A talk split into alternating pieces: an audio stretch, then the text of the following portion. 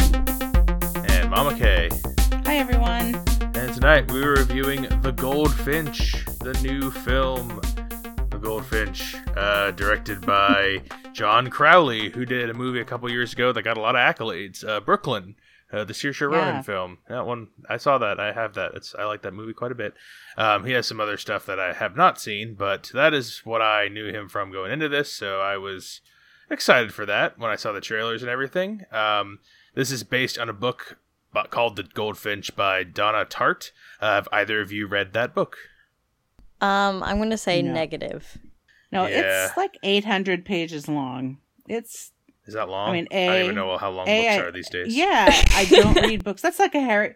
That's a serious Harry Potter sized book, like the big ones. Huh. Jess, I know Like you the had one a they friend. made into two movies. I know you had a friend that ha- saw it and also read the book and said there's some Oh, interesting. there's some differences. Not not a ton, but there's there's some, especially later on in the movie. Yeah, I'll, I'll bring those up when we talk about the plot. Yeah, so this stars uh, Ansel Elgort is like our our lead here. Uh, people will know him probably most from Baby Driver uh, from a couple Baby years Driver, back. yeah. Yep. Um, and then we have a bunch of other people like kind of come in and out. Nicole Kidman. Uh, we have Sarah Paulson, Luke Wilson, Jeffrey Wright. Uh, Finn Wolfhard plays young Boris, who is the young Theo's friend. Ans- Ansel Elgort's character's main main character. Um, the, the yeah stranger who kid. gets? Huh? Yeah, who gets more um like uh, more time in this movie? Is it the young? The young kids what are is, the what is the boy's what is the boy's name? The main Oaks character. Oaks Fegley plays young Theo. Theo, yeah. Is it the young Theo that gets more playtime, or is it the Ansel Elgort? It's pretty close I- to an even split for me. I feel like. Yeah, I think an even split. If I had to say, I'd probably say young Theo, but not by much. Yeah, It might be like yeah, Yeah. 55 45. It's it's pretty even, I feel like. Um right. but without giving too much else away, if you have not seen The Goldfinch, it is in theaters now. I I don't know how, for how much longer cuz it's um Tanking, it's not doing it's not doing well at the box office and sinking uh, the ship. the, the, the score the the scores on it, It never are, are even mixed. floated. It just started sinking. All right. Well, I think we know how Jess is going to be on this show. Um, so if you haven't seen it in theaters now, go check it out if you have any interest. We rate things here at Films with Women in My Life based on four criteria, and those are the characters, the plot, the visual and sound, and the overall resonance and feel of the movie. Um, I didn't give you a summary. I'll give it to you now because it's kind of hard to follow if you don't know the book. Not hard to follow. There's just, there's just a lot going on. Um, Theodore Theo Decker, played by Ansel Elgort, sometimes, uh, was 13 years old when his mother was killed in a bombing at the Metropolitan Museum of Art. The tragedy changes the course of his life, sending him on a stirring odyssey of grief and guilt, reinnovation and redemption, and even love.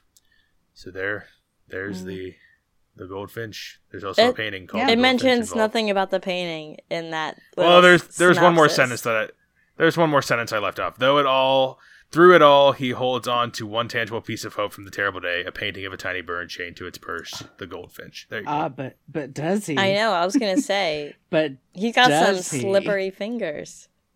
yeah, it's Butterfingers. not a. He's don't know not firmly grasping it in his hand. And there's the No. SpongeBob reference for the show today. Check So- out the list. so we start with as the the synopsis says 13 year old theo um and yeah the start right off with the bombing at the metropolitan museum of art and he is placed in custody of the barbers which is a family that is an estranged friend uh, Theo. someone Theo, it says andy in the synopsis who's andy The little Andy's kid, the, like the boy, the quirky Andy Barber, punk the little boy. boy. Oh i forgot about him this movie's so long i forgot about that character completely um Ooh, the resonance. Yeah. So, well, yeah. Uh, so of. yeah, the, Andy is the little kid who uh, yeah has this family. Uh, Nicole Kidman's the mom. He she encourages him to have an interest in antiques and art. Um, and he also at this time has a little possession, a little ring. We don't know anything about the ring yet, but he has to bring it to Hobart and Blackwell, which is a shop run by James Hobby Hobart, played by Jeffrey Wright. I think people will recognize him. He's in all kinds of stuff. Um, I, I think of uh, what's what's that show? Um, Westworld. That's probably the thing I could think of off the top of my head that he's got a biggest think role of in. Hobart. I think of Hobart and Cosmo.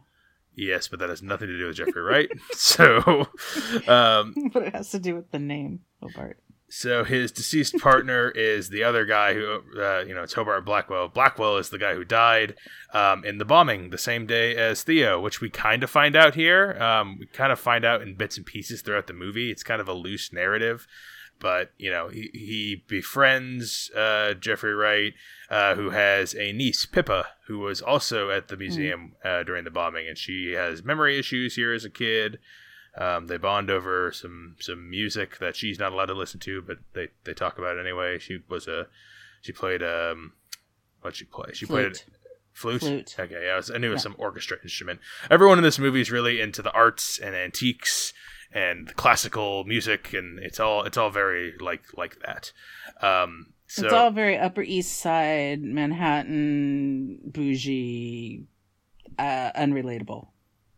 Uh, okay, yeah, unrelatable. I, um, yeah, it's it's a type of character, I guess, not for everyone. Uh, probably why it's not doing so well across the board at the box office. Yeah, I Um, think it's unrelatable. Uh, so so Theo begins to settle into life, and just when he, you know, is about to go off on this boating trip in Maine with Andy and the family, uh, his dad, his deadbeat dad, arrives. His estranged, alcoholic, gambling father, Larry, who is Luke Wilson. Interesting choice for this role. Um, and his newly detoxed uh, girlfriend, Xandra, played by Sarah Paulson. Um, Only detoxed if you consider they're not drinking hard alcohol anymore. They're just taking pills and drinking beer wine, and wine. and beer. Yeah. So Yeah. you know they've they've cut back. Is in, I mean Yeah. for them that's cutting back. Um, so they have to relocate to Las Vegas in one of those in one of those um, uh, McMansion neighborhoods. Like this is right. I think this is during the, the crisis, like 2007, 2008 time. So that's why there's this uh, bunch of these McMansion houses in the middle of the desert. Nothing else is around. It reminds me of Arrested Development, the one house on the hill, and there's nothing else around. Um, yeah, that scene only- literally made me so thirsty. That couldn't be more deserty Yeah. than you could think of. Yeah, it's it's There's- hell around there. I mean, it's horrible, and Thirsty, like yeah. they even say like depressed. you say it's the best.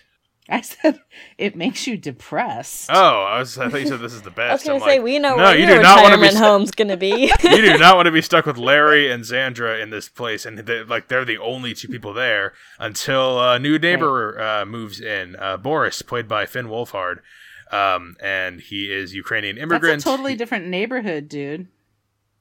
no, this is still in That's Las a tot- Vegas. It's still in Las Vegas, but it's a completely separate neighborhood in Las Vegas. Like those neighborhoods are all over the place where there's one house that's occupied within like 30 dead houses. I thought that was the same neighborhood. No, each one. Well, no, because they said they even said, "Yeah, it's are you the only house in the in your neighborhood?" And he said, "Yeah, I'm the only house." Yeah, and then Boris moves in yeah, I thought that was before Boris moved. Right. Mm. Why would they? Why would that be the case? Because they can go to each other's houses, like they're close by. They're close by, but they're not in the same like. But when we pan out and see the desert, it's just that one neighborhood. There's nothing else around. They would have had to Mm-hmm. have walked through like desert to get to the other neighborhood. I don't think that's what happens. Right. So I, th- Right. I think it's the same neighborhood. I, I I'm almost positive. Mm. Agree to disagree. No, agree that I'm right and you misread it. That's okay. Um, No. and then we cut during Let's during this. Let's let's all watch it again. No. figure out There- who's right. there's no there's just no way it's the same neighborhood there's just like i can't even believe you would think it's a different one it just doesn't even make any sense Well, that's because I know what things were like back then, and that's exactly what it was like. You'd have cookie cutter neighborhoods that look exactly the same, and there'd only be one. but what makes you think it's a occupied different house. one other than that one line of dialogue which is before boris moved in It wasn't before Dor- Boris. Yes, it was. Boris. Boris and Theo were talking to each other about it. after Oh my gosh! Please, somebody who has seen this movie, comment. And, and read the book by the Come way i'm sure this is the same neighborhood defense. i'm sure this is the same neighborhood i'm sure i'm 100% sure i'm not even i'm not even I'm I'm hundred percent sure it's not. Jess, you are we're fighting. jess okay. yeah jess whose side are you on come on Uh, I'm on Brandon's Jess side. is I think your it's the side. same Yeah. neighborhood. exactly so uh anyway uh, uh we cut during this this time This is how it's gonna be. Yeah, well, that's, that's an important part. You can't just say whatever.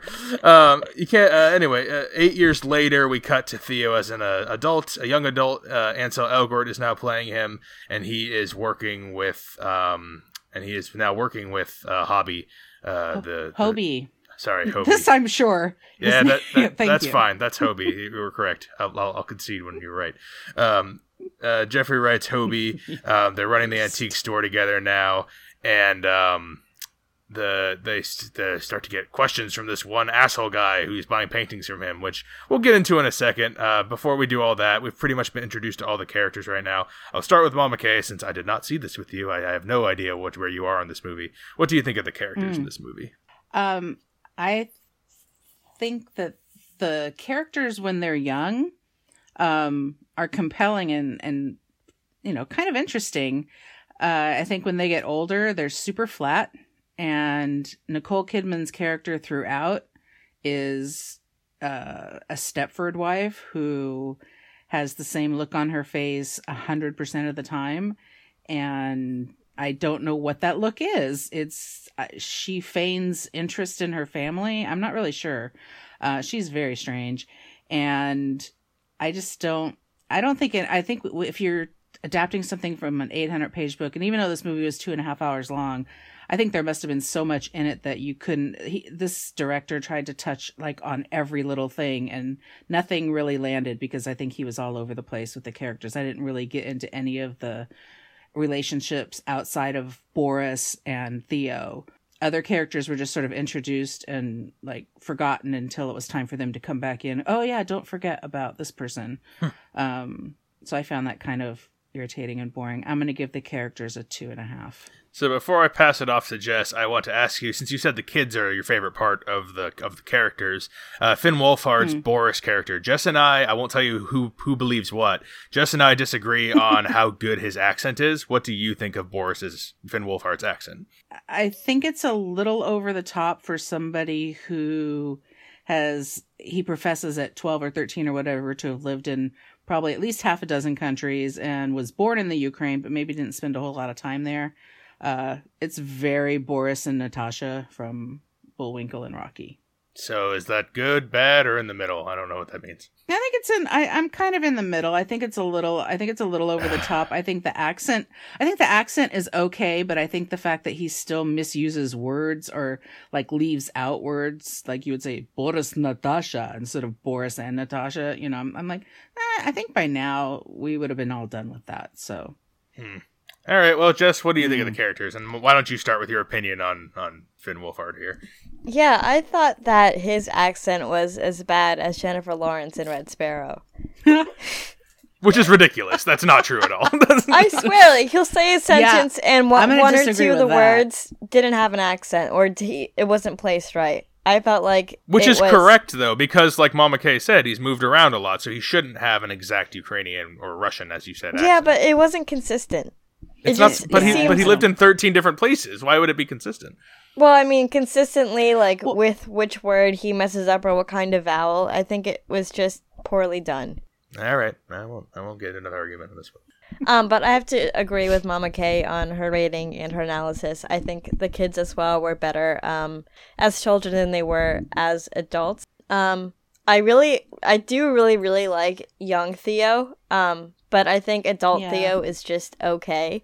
Adult Theo was kind of hard to read, and I don't think he really expressed as much as he should have.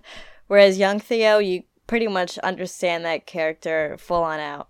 Um, Nicole Kidman, she always plays a stern mother or a stern figure. She is not a dynamic actress. I mean, I do like her and everything she's in, but she really can only play one part, and I've only seen her as that. She's never like that mom that makes cookies Yeah. or a bake sale or even hugs anybody affectionately. Yeah, it, and and isn't that? I mean, I understand that this is New York and they're upper crust and all of that, and maybe that is sort of suitable for that character. But I mean, there's just nothing like flat is flat, and then yeah. I felt the same way with Ansel Elgort. Uh, I'm going to say Ansel name wrong, the older Theo.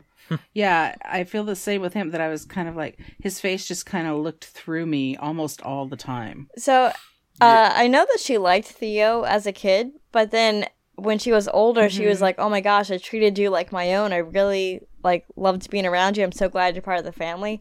I didn't get that from her when they were little. I think that she was nice and accepted him, but I didn't see her, I guess, as open arms as she said she was. I don't think she. Could, I think that she can was. be though. Like she's kind of like you know. Well, I think though that she was projecting that once they found him, you know, because she lost Andy at a young age, that once they found him, she was replacing Andy with him, and I don't think she felt that affectionate toward Andy either. I mean, they even said that. It- They they intimated that he was actually the least liked of everybody in the Yeah. Oh yeah, Andy's true. the black. So, Andy's the black sheep Theo's- at the beginning, despite that one guy, that Right. one loud alcoholic guy. I don't remember his name. right. Oh Who yeah. I, who I like him better as an adult than I do as He as- made no. There was like one, one scene scene, he where he came down to Yeah. dinner and said something really very rude, odd. and then went back. And I was like, "Are you even part of the family, or did you just walk in?" That's what I thought. You just and I were both like, "Who is that guy?" Is he? And then he walks in. He walks in. He yells, bangs the table, and then leaves. And then we don't see him again until he's an adult. And I'm like, I'm so confused. Yeah, I'm just like, "Are you so always much. grounded?" I think this is part where um, Mama Kay was saying it was really hard to put the whole book into the movie because you had to leave some parts out. Yeah. I'm sure in the book he said much more than that one inappropriate comment. Wait, so my rating is uh I don't know. I think young Theo brought it up to a 2.5 otherwise I probably would have done it too. I think you're right. Yeah, accurate. And I'm, I'm with you guys here 100%. It's 2 5. Kids are the best part. Adults are the worst part. I'll talk about some of the adults we haven't brought up yet. I've I've yet to see Sarah Paulson in anything I like her in. Uh, she seems like she would be good, but I don't think she is. Like I, I can't think of anything I like her in. I'm sure there's something out there that I missed that she's good in, but uh, I've seen probably Is it because she has an unlikable character, or no, I'm you just, so like recently. I'm thinking I saw her in Bird Box. I saw her in Ocean's Eight. Um, there was something Right. a year before that I saw her. I- I've seen her in a couple things, and I, I don't, you know, I thought she was okay in Ocean's Eight. I haven't seen her. I, I've seen her in a few things before that. That, that should not be the best she thing she was- was in because she didn't do anything. I that. know. Like, that's not that's not high praise. Um, but she. not saying it's high praise. uh, and Luke Just Wilson, who I really like as an Oh. actor, is horribly miscast. Horribly miscast. Oh. Why would you make this character Luke Wilson? This is it makes no sense to me. Yeah, he- it, he's- I agree. It was like you could just not put, good in like this. Will Ferrell here instead or something. Will Ferrell. Oh, that would have been even worse. Jess, what are I you know, talking but about? it, it's kind of like I saw him and I was like, "Wait, what?" It was kind of like that. What do you know Luke Right. Wilson from, Jess? I'm curious. Um, I don't know. Let me check. Mm. Okay, well, you're checking that. Um, the only adult that I thought was any good was Jeffrey Wright. Um, I actually kind of liked when he was on. Uh, he brought some pathos, um, pathos, whatever. Yeah, the, I don't care how Mhm. you pronounce that. Um, I like some like there's a quiet scene kind of in the beginning with him and the kid when he's talking about the difference between the two chairs, the fake and the real one, and how they're pretty much indistinguishable. Those are some nice little quiet Right. scenes that I think this movie was trying to go for a lot and trying to like be really subtle and beautiful that way. And that was one of the few scenes that actually worked in that way. And then a lot of the other scenes like that didn't. Um, I think he's the best adult though. The kids are good. Um, I think Finn Wolfhard's good in this. I think he's brings some life into it. Um, you can say you don't, you know, whether whether or not you like his accent or not. I I had no problem with his accent, but he he's the only he's an actually interesting character when he's a kid. As an adult, I don't really understand him anymore. And um, every time I see Ansel Elgort, I just wish it was Taron Egerton because it's kind of the same guy, but Taron's way way more charismatic. Ansel's Ansel's real flat. Um, and I thought that in Baby Driver Honestly- too, a movie I should like that I don't love. It's okay, but I, I, I attribute it mainly to him being so. Ooh. Even though I knew it was Ansel Elgort going to be in the movie, I really, when he came on, I was like, oh God, I forgot. I thought it was Tara and Edgerton that was going to be if on. it was, maybe So- this movie would have had a chance of being better in this with the adults because he's so much better. um, It might have. Yeah, I I agree. I mean, I liked Baby Driver, um, but mostly because of how the music in the movie went along. The characters themselves, there some of the characters were good, but his character in particular wasn't as as as dynamic as I needed him to be. So yeah, so I'm on board with you guys. A two five. Kids are good. I like Jeffrey Wright. Everyone else is either bad Yeah. or weird or miscast. It's it's it's unfortunate. Um, so what did you think of the adult the adult um Poppy Poppy? Pippa. oh Pippa. She did yeah, nothing she's in for like me. three scenes, right? Yeah. I feel like it was just um young Theo always thought that she was attractive. That's it. She just didn't really have to do anything, but just be herself. They could have done more. I could have done actually with more of that storyline than. Yeah. But what were the other storylines? Like, it's hard to even rem- like. There's the art storyline, obviously, is the big one. Um, What do you mean? Of like Right. the main storylines of the movie? Yeah, I'm thinking maybe they could have put the push some of the other stuff back and put the love story more ahead because I think that had potential. I don't. I, the way it was played out, I didn't care because there was no development whatsoever with her as an adult. Her, the two of them again as kids, I kind of like their their their kid chemistry with each other, and I thought that had potential for the future. Right. I like their actually their first scene together where he's in the store and he's showing her the that the wardrobe. And um, it looks like they're all kind of close. I liked that, And- too. yeah, and then all of a sudden we see the guy come in, the the her, her fiance or whatever. Um, that's I mean, and then that's their kind of last good scene together. After that, it's it could be good. Like they're trying to pull those emotional heartstrings later on when they have like the dinner scene or whatever it is, but it's just not been developed at all for the rest of the movie. Like we we spent so much time doing other shit that didn't matter really. I almost got into that scene because of how it was filmed. That scene where they had where they were at dinner together or drinks or whatever it was. Um, because I think well, we'll get into cinematography, but I think that was like the bonus part of this movie. But um, it, th- like you said, there's nothing, there's no background there. I can't. There's nothing for me to grab onto. Um, I wanted to feel something while watching that, but I didn't. Yeah, Jess, do you Speaking have any- of yeah, of love scenes, um who was his fiance again? In Oh, what was the, her name? Oh, sister. yeah, so uh, weird, but um, yeah, apparently in the book, um, there is much, much more written about the engagement and um, their relationship. But here in the movie, you just Mm-hmm. see them wake up in bed, and then you're like, "Oh, they're engaged," and that's it. You don't see Right. any relationship of them whatsoever. see that I feel That like that's helped. how every relationship in this movie.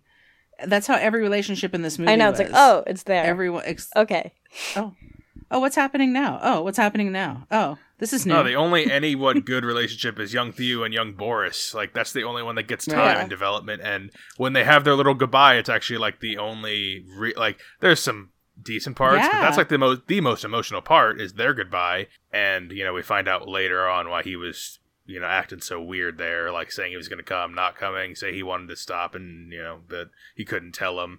Um, right. but yeah, the, the the whole plot of this movie, like I mean, when I said it's all over the place, it's really all over the place in this in this second half. He so he uh, Ansel Elgort's getting questioned by this asshole guy that they sold um, a piece to that he's accusing them of not having it's not a it's a partial restoration it's not a full antique like certified like it's it's you know to a degree a forgery.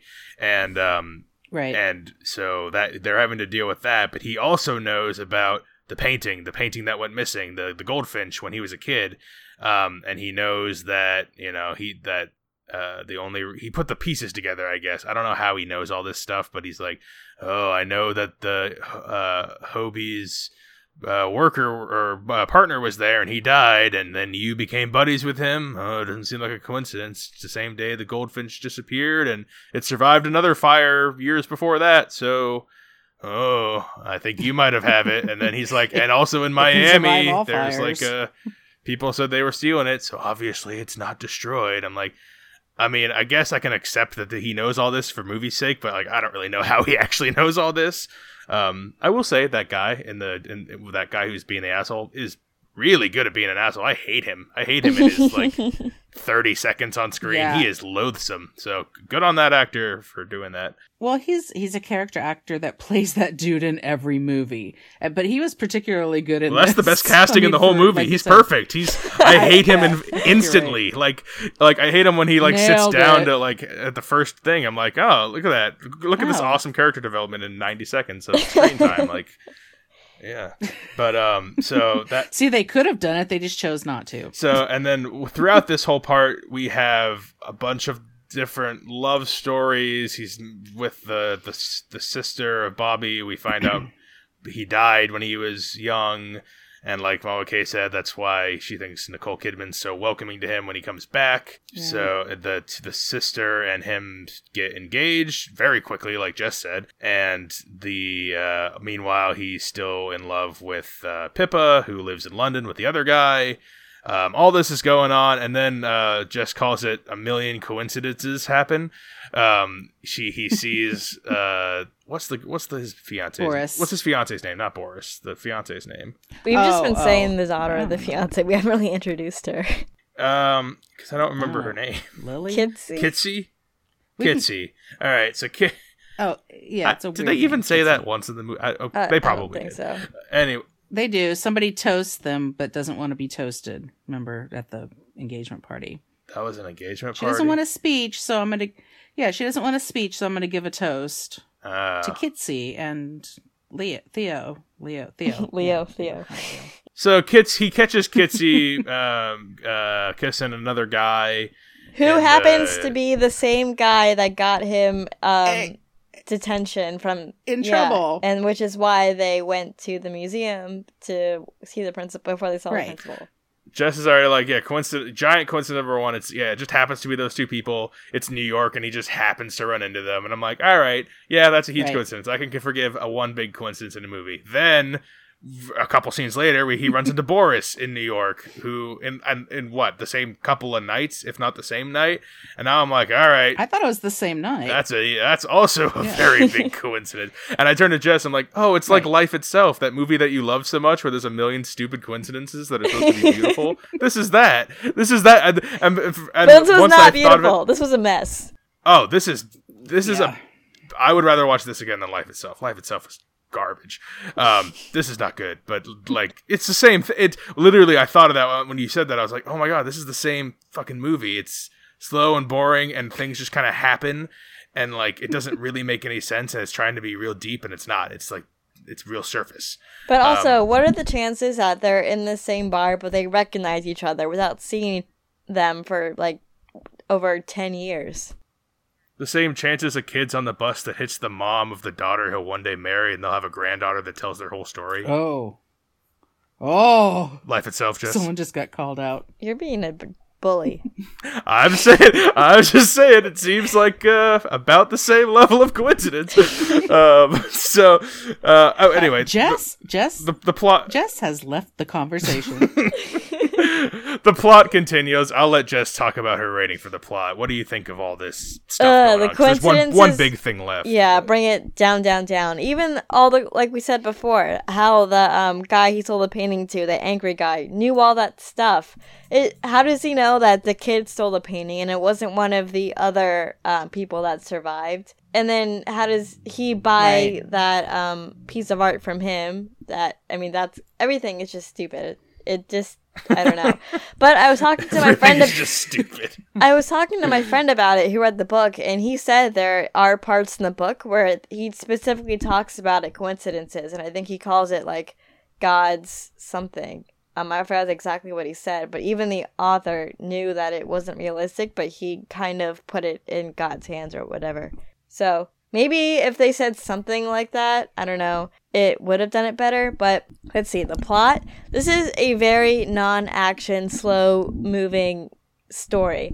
However, I wasn't never disengaged. I did want to follow the entire story, even if it was kind of hard to watch. Um, so I'll give it that. yeah, I wasn't completely bored. I didn't ever want to walk out, but there's definitely not too much going on that really like pulled me in and grasped my attention. I don't know. This one's kind of weird to talk about. I and then the fact that the painting I feel the same yeah, way. the painting didn't even like get significant until like the last fifth of the movie, and even then, that was a whole bunch of coincidences too. So I guess we'll talk about that when Brennan explains the plot later. But the painting appearing and then grasping it—that's oh, I don't know. I'm done talking about this. I'm just gonna give it a two and move on. Okay. I agree with Jess completely about how um engaged I was in this slow moving film. And I think part of it was just that I was trying so hard to figure out how all of these things could possibly happen because of how contrived it felt um and dis and disjointed um also I spent most of the movie thinking okay this is going to play out at the end and we're actually going to find something out about why the Metropolitan Museum of Art was bombed. And guess what? I don't get that. I get no satisfaction from that. Uh, it doesn't happen.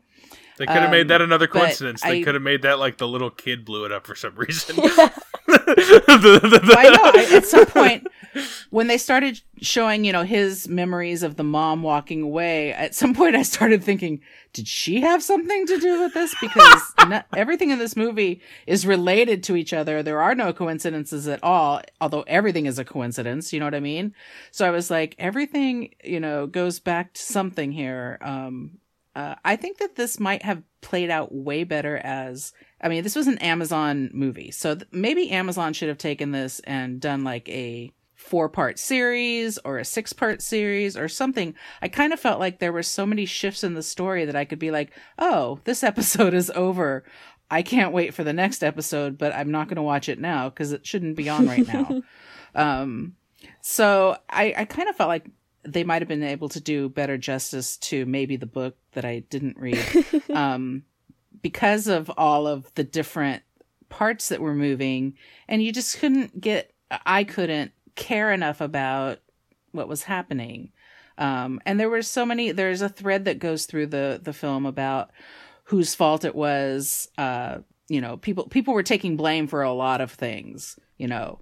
Uh, the kid theo was taking blame because he was caught smoking but it wasn't really his fault. It was this other guy's small who fault who's actually smoking you know. We're we're shifted there's a lot of blame and blame shifting and blame taking and uh, boris takes blame for a lot of things. And you know until i can care about a character i don't really care if you're taking blame for something. So uh well, that's a lot of talk for a two. For a and that's i mean I, I agree with you guys again here. And that's why i've been you know goading us into arguments because otherwise it would be a whole review of it was fine. It made no sense. I'm done talking about it. That would be the whole review if we didn't argue about things. So um yeah no i'm but not I, i'm i'm curious about the thing is is i'm curious about how we kept like just uh, that Jess had the same feeling that i did. And did you have the same feeling Yes. brennan that even though it was a slow movie 100% that you were still engaged? Until the last yeah. until boris shows up again which is super ironic because he's the best part of the first part. Yeah until Boris shows up again, the movie i'm know? still like yeah. kind of going with it. I'm like eh like it's not really good but like i don't know. There's some good watchable parts in here. I like a couple of the people in it sometimes. Like i was still with it i could follow it then the end is Yeah. a big rushed mess of nonsense the end Yep. uh, so i'm i'm, I'm Yep. with you guys it's, I, i'm like mm, i'm gonna give it a, just a smidge higher at a 2-5 just because i don't hate the whole plot until boris shows up at the end it's not strong by any means but i don't hate it um, but when Boris shows up at the end, yeah, it's like it's like the, the the final coincidence breaking. Like, all right, that's enough. And then and then from here on out, from here on out, it's just like coincidence after coincidence after like like he Boris comes in and he just like and and then this happens and then this happens and so what happens is he's Right. like, oh, in Amsterdam, I think there's the guy who has your painting. And so we're gonna go. oh that was the worst part Yeah, all, all of this is bad. All of the the whole So end is bad. like really bad. He, Yeah. they go to Amsterdam and they have this plan, and like to get like the thing from a wealthy businessman, and he kind of tells them their plan, but not really. He says they're just gonna like talk it out or whatever. Then he pulls guns on the guy when they meet him, and they beat up the guy. And then one guy runs out the back, and he's like, "Stop him! There's a guy in the back." And then we see him run out the door, and then a guy goes back there. He's like, "There's no one back here." I'm like, "All right." So that's gonna come back and I mean, how much time is left in this Right. movie? And then they're like, "Oh yeah, there's a lot. We've we're already two and a half hours in. All right, well, the next scene will just be them doing the next thing with the painting because now they have it. And then the guy who like tattled on them calls in like reinforcements, and he's like, "Oh, you didn't think you were gonna get away that easily." And they have a shootout. But no one, but like, does anyone die? Like a couple of the thugs die. I know Ansel Elgort shoots the one guy, Right. And I thought Boris is dead, but he's not dead apparently. Yeah, I thought Ansel Boris Elgort- was dead too. yeah because he got shot and he fell down. And Yeah. he, he looked like he was dead. And then he's like, "Oh, I gotta kill." Now it's Ogre's like, "I'm gonna kill myself." And this is like what the beginning shot was with the blood and the all the pills lining up. He, he's a drug addict. This whole movie, we didn't really mention it, but that's part of it. Um, and. He's killing himself, and then Boris shows up. I'm like, okay, now Boris is alive yeah, again. Boris and resurrected saving- and killed it, saved his friend. Right. I was like, all right, this is a stupid ending, but at least, you know, he's, I mean, he's killing himself, whatever. The movie's over. Nope. Boris shows up and he's like, wait, you're actually alive. And that painting is actually at a really nice museum now with a bunch of other stolen art. So, How did he you know, if- that?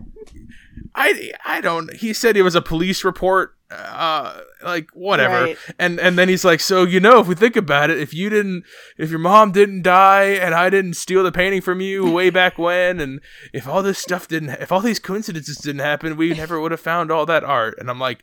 That's the point. That's the movie. That's what we were doing this whole time. Yeah.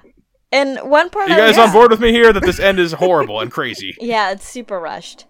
And I guess one thing I was disengaged in is the significance of the painting.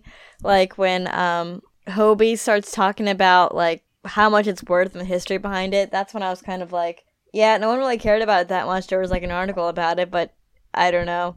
I didn't think it was that significant.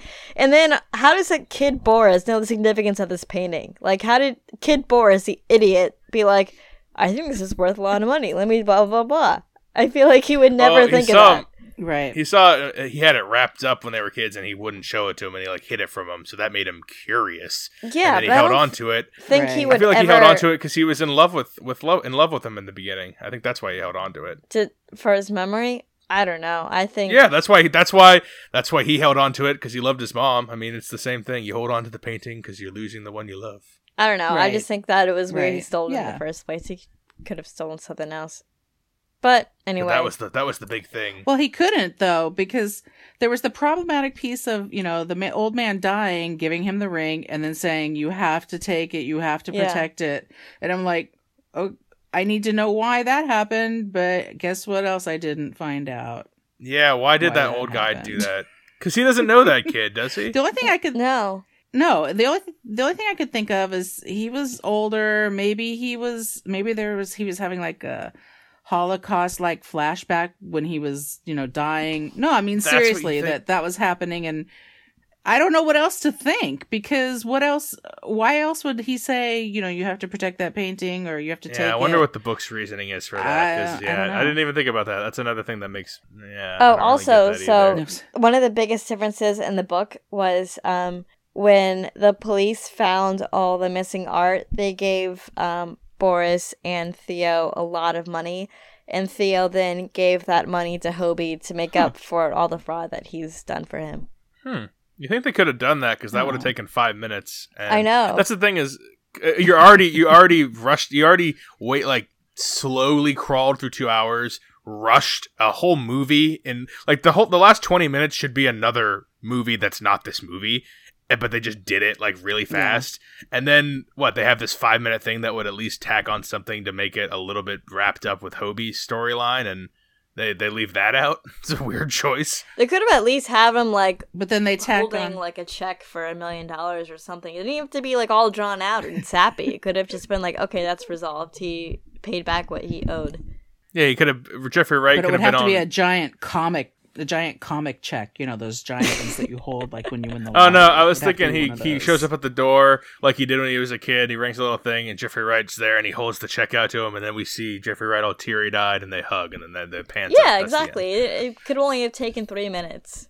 So what's another three Yeah, it would've been to, like, nothing. It would've and a been half perfect. Hours. But we had to have the very poignant, very um s- sort of ending where it's the mom and the son and the guy from the I don't know the guy's name, Hobie's partner plus Pippa staring Yeah, at three the characters that for are barely in it and our kid. and they they have they take a nice long stare like they could have run credits over that but they didn't. Yeah. So, I mean, I'll go to you, Mama K, for visual and sound because I have a feeling this is going to be your highest grade just based on everything else. What do you think of the visual and sound? Well, and also based on basically most of the time what my highest grades are. Yeah, I, it is. Um, there are a lot of, I, I think that they give you a lot of feeling through what how they do the cinematography and how every um have a, every place has an actual feeling around it. Like Jess said about the desert feeling. She felt thirsty. I felt thirsty. I felt abandoned. I felt demoralized. I felt like I wanted to die and probably a snake was going to eat me at any moment.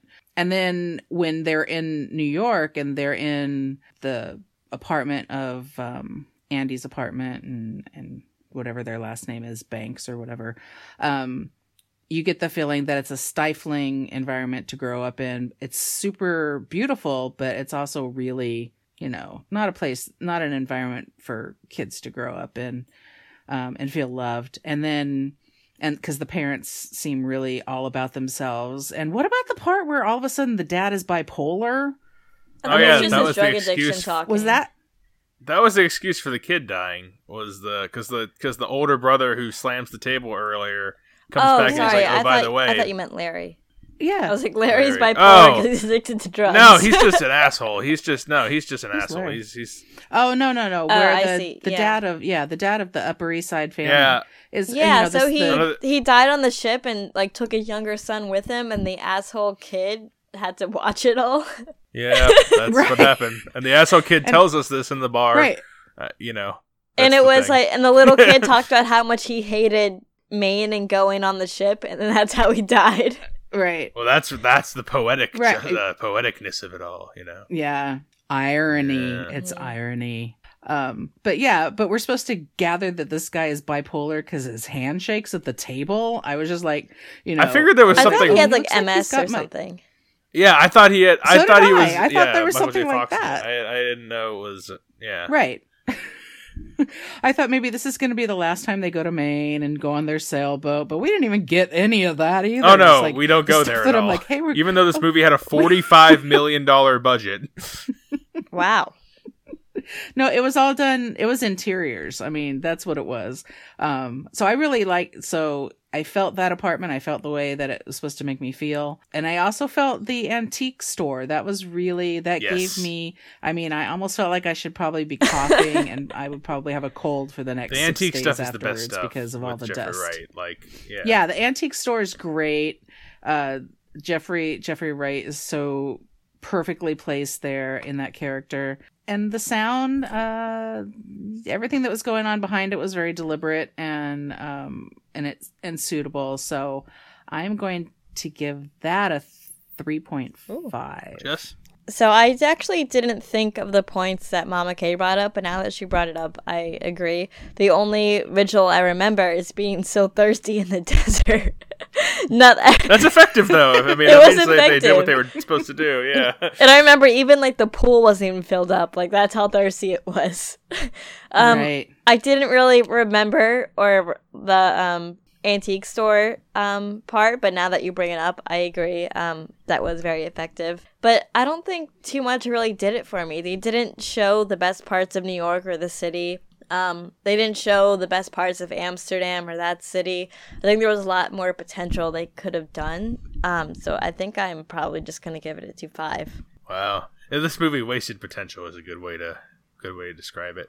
Uh, Yeah, on a lot of on a lot. I'm gonna levels, stick. yeah. I'm more with Mama K here. I'm at a three five. Um, it's the strength of the movie. There's some really beautiful stuff in here. and Mama K already pointed out the stuff I thought was best.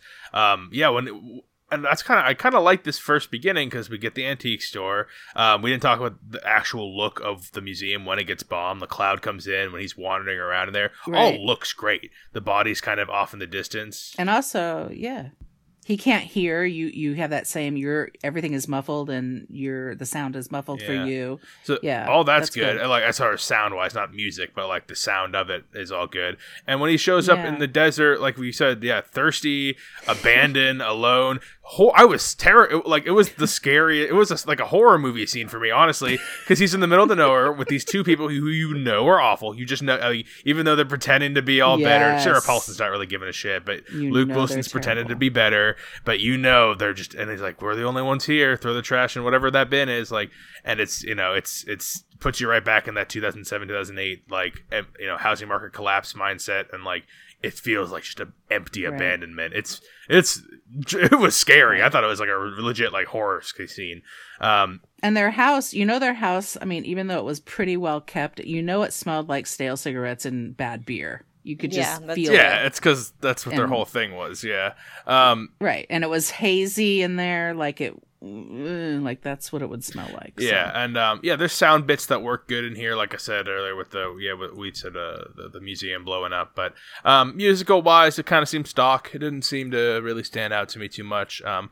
the visuals are the strength, though. I thought for the most part, yeah, there, yeah. I what Jess was saying, there's some missed opportunities. That whole end's a missed opportunity. I just like I write that off. That whole last half hour off as a loss. Like that's just that's it's that's all bad. But um, you know, I think they make the most of it in the first two thirds visually. So um, And I think that's probably part of the reason we all said, even though it was kind of boring and not interesting and not very good, we were all still kind of into it and watching it. I think that's the visuals uh, talking. So, Yeah, um, I think yeah, so, three too. five for me, and we're we're at the end here. We already talked about the end of it. Um, I'll go to you, back to you, Jess. Uh, what do you give the resonance and feel of this movie? Um, so points that Nick brought up um, is a lot of the resonance of the painting, which we never really talked. Your your, your friend. oh yeah, right? sorry, my friend that um told me um about the points in the book that he read. So he brought up points about the painting, which was never really talked about in the movie. The movie was just the painting of a bird, but there's no no big story behind the painting besides the fact that it survived the past bombing. He said, um, what's his name? The artist that did this painting, um, he signed his name a lot bigger than he did on his other works, and this was his last painting that he drew before he died because uh, there was a bombing in his studio that killed him. Except this painting survived, and also they're questioning why he drew this painting because it's such um, a strong bird, like I guess standing fiercely with his chain looped to um, whatever is in the picture there. So I think if they added that in the movie somehow or talked about the significance of it, it would have had a lot more resonance and feel. Because obviously people like Hobie felt super strongly about the painting, but I think if they actually talked about it more and made you feel and understand why, it would have had a greater resonance and feel because that's the name of the movie. It's the whole point of the book was this painting, and they kind of brushed over the significance of it. Um, I think they do. They do bring it up, like what you're saying. I, I remember something like that. Someone saying. I think Hobie was saying that Yeah. to Yes. the kid. So they, they bring it up. They talk about it. They, you're right. They don't go in depth, but they I think they do mention it at least. So I think that would have brought the resonance and feel up. Otherwise, again, there's not much character development to really stand by someone or understand their growth. So that really hinders this rating. I guess I feel sad that his parents died, but he didn't even cry over it. So I don't really know. Um, I'm probably just gonna give this how I've been going with. Yeah, I'm probably even lower a two because I really didn't feel anything at the end. Yeah. Okay. I have to agree with Jess on this. This is a two for me for the same reasons. Is that I just it was uh, so much missed opportunity uh, for character development. Again, I think if this were a small series or whatever, it might have been easier to. It, it might have been fleshed out like it should have been. Uh, like sounds like the book was. Um, the yeah the painting was just a device um they did talk a little bit about what it was but there really wasn't any talk about why that was signi- why is that painting why is the painting of that bird in that situation significant? And i think that they could have really drawn some parallels there Yeah, I'm uh, sure the author of the book was it's another ups- missed upset opportunity. that they didn't write about that because I feel like that kind of brings it all together. for yeah it's it's a two because of that. Otherwise it's you know i think when it was premiering at the toronto international film festival there was a lot more uh hope and buzz about it and then all of a sudden it just it was much you know it it tanked really quickly sort of like when they went on that little sailboat in maine and had a little bipolar situation and everyone dies except for the guy who's a I dick. really feel So- like in the yeah. trailer they try to make it seem like a mystery, like who stole the painting, and really that's not what it is at all. That's what they had to do to lure people to watch Okay. this. That's what I was surprised that you Yeah. said that. When I saw the trailer, I immediately knew the kid took it. Like immediately, I didn't. I get the mystery sense at all. I don't know. Uh, that's why I was Oh, I curious when you were like, I- "Oh, my friend spoiled who had who took the painting." I'm like, "Well, didn't the kid take the painting?" Well, that's Isn't just that the because like the way they've been advertising it is kind of like this is a mystery, like who took it, but that's not really what. really. Yeah, right No, that's not how I. I I, I thought think it was so. just going to be like a bio drama about the kid's life. No, because even the music in the trailer was that, "Uh, what's happening? What are you gonna do? You know, kind of stuff. that's interesting. I didn't get that at all. I didn't get that tone. Interesting that you guys got that. I no. Yeah, No, I thought it was going to be pretty much. I'm hoping. I thought it was pretty much going to be what we got, except done well. That's it. Like I, th- I thought, you know, this is just. I thought it was going to be this, except not bad. Like I thought they were going to just make all the right choices instead of misfire everywhere. Yeah, so I'm at. I'm, I'm. What does that feel like for these people? What is it? How do they feel about this? This must just be like I don't know. "Oh." The the user score on this on Rotten Tomatoes actually is in like the mid to high 70s. So like the critics don't like it, but the people who wanted to go see it seem to enjoy it. the critics probably read the book. no, Maybe some of the people on the user score said read the book, uh, read the book, and they're like, "This sticks so true. This really feels like the book." And like, I'm like, "All right. I mean, Well, I don't want to read that book then." That's something. well, that's I I did I did hear a little bit about it. I was listening to Pop Culture Happy Hour, and they were talking about, it, and they said th- that that was actually a downfall for it. Is that it did try to stick to the book by pulling all of these things that were happening in 800 pages and sticking it in a two and a half hour movie, and you can't do that. yeah, instead Yeah. of taking And like that's the that, theme, that's part of the instead of taking the themes and the idea and the feel of the book, they tried to literally Right. take every piece of the book into a movie, and you can't. That's not that's not Yeah. good adaptation. That's that's bad copying. no, Um, and you get a lot of Nicole Kidman just walking around solemnly looking at pictures. I don't think she was terrible. I don't think she was terrible. She was just fine. I don't think she was the worst part of this movie. No, she was pretty bad. No, she was not that bad. I mean, bad. she did her Um, purpose, so- but she's Alright. always like that. Yeah, exactly. She didn't do she didn't do anything wrong. Like it wasn't like Luke Wilson, Sarah Sarah Paulson. They were not. Correct. I don't know what the fuck they were thinking. I really wish two they did in Will. Ferrell instead. That would have been like a whole. The tone would have been so fucking weird if they put Will Ferrell in that role. It would have. Like Will Ferrell and and yeah. You know yeah. who they could have done if you're gonna do it? If you're gonna do a comedy actor, you know who they could have done? They could have done Steve Carell because he actually does some dramatic stuff well. I think he could have done it actually correct. So still, I would have been watching that going, "What is Oh happening?" I've seen some Steve. Yeah, you, you- there's Steve Carell's done some good dramatic stuff that I've seen. I have seen that, but it's What if they put that's- Juliette know. Lewis It's- as it was the the same thing as seeing Luke Wilson. Oh well, Nicole would have ran into the room screaming, "I hate Uh. it." she does not like that Juliette Lewis. She would have been too old for this part, I think. Too. Yeah. so. So um, I, yeah, I'm I'm around where you guys are. I'm actually at a one five. Um, Ooh. this is super forgettable. Uh, Ooh. I, I don't I, Brennan.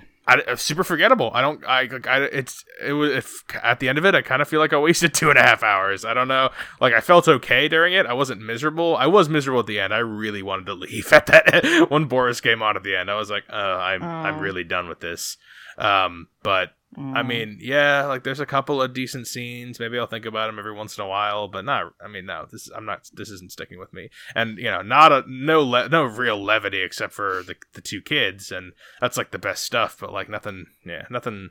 It's it's good in comparison to the the the rest of it. So, eh, one Yeah. five. Um, so we're at the end. Mama K, would you recommend the Goldfinch? Yeah, I'm not going to recommend this movie, and probably particularly if you've read the book, that this might just be a, the supreme disappointment. So, hmm, maybe you should go see the other movie, The Hustlers. Yes! that was getting better reviews at TIFF. Oh, just don't give Or away your position November on for- that. We maybe not our listeners have gone back and listened to that episode yet. Oh, well, I wasn't on it, so I can give my position now, right? I didn't see it, but I'm just thinking that maybe that would be the best thing to do, or wait for the Rian Johnson actual murder mystery. Although I'm out. sure the audience that sees Hustlers wouldn't even consider seeing this in the first place. No, the crowds, Totally the crowds were very yeah. different for the between Hustlers and uh, and Goldfinch. Uh, yeah. yeah, Um, I'm guessing. So, uh, Jess, would you recommend Goldfinch? I think you'll be surprised to say I do have a weak recommend for this, just for what we were saying earlier. Um, even though it was really slow, I was compelled to watching it. There was no point where I actually wanted to get up and walk away. But again, I'm not going to rave about it and say it's great. But I really, think a it's- rec- a, a recommend though, like a weak recommend, but a Yeah. recommend. No, they. Uh, Hmm. I I think I wouldn't recommend it if I wanted to get up and walk away, but this wasn't the case. I actually did sit down and watched it. Some parts I enjoyed more than others, but again, it was compelling in some way. Interesting. Uh, yeah. Um, yeah. in some way, but undefinable. This breaks my recommend streak. I'm not recommending the Goldfinch. I didn't think it was going to be this movie. I thought it was going to be the other movie. I guess I just accidentally did give away my position on the other movie. But um, yeah, this is uh, this is a disappointment. I think all of us were to somewhat degrees excited about this. I think everyone wanted to see it. Um, and I think it's fair to Yeah. say for everyone this is a letdown. Even Jesse recommended it. You got to you got to say it's a it's a letdown. Um, yeah, no, it's definitely not what I expected. yeah, so t- a weak recommend and two not recommends for the Goldfinch, and uh, we've got some more theater reviews coming up. Jess is going to be off for a few weeks. Jess is on vacation, so we wave bye to Jess. We're gonna wave Yay! bye. Jess. Have fun. Bye, Have Jess. We'll see you back. We'll see you in October. Um, but we've got Ad Astra coming Aw. up. We have Downton Abbey coming up. Um, I know Mama Kay is gonna. We have a guest on. Yeah, so I might have just gone to the whole Downton Abbey experience in Boston this last weekend. So I'm I'm I'm amped. I'm ready to go. I'm I'm ready for my upstairs downstairs situation going on. Jess, I can't believe you're gonna miss this. It's gonna okay. be great. Oh, Je- Je- there's zero chance Jess could watch this movie. There's Yeah. zero chance. Um, so we're gonna have a guest on for that, and I'm sure it'll be Mama K and our guest talking, and me every once in a while being like, "So, this this happened." I'm sure you guys thought that was good. Um, and so we got we got that, and then at the end of the month we have a couple streaming and possibly one more theater review, and then October hits, all kinds of stuff in October. Uh, but if you have anything to recommend to us in the meantime. Films with the Woman in My Life on Facebook, and the best place to reach out to me is Brennan underscore podhost on Instagram. Mama Kay and Jess, thank you for being on the Goldfinch. Thanks for having us. Thanks, Bren. Until next time, everyone, this is Brennan signing off saying thanks for listening and enjoy your movies. Thanks for listening to Films with the Women in My Life. If you enjoyed being a listener in our life, subscribe to us on iTunes. Please leave a review as it helps more people find the show. Like us on Facebook at Films with the Women in My Life. Follow us on Twitter at FilmsWomenPod. And check out our website, filmswiththewomen.libsyn.com. That's filmswiththewomen.libsyn.com. Original music for the show was created by Ian Burke. Original artwork created by Nicole D'Alessio. This show is produced by Brennan Snyder. Thank you again for listening and enjoy your movies.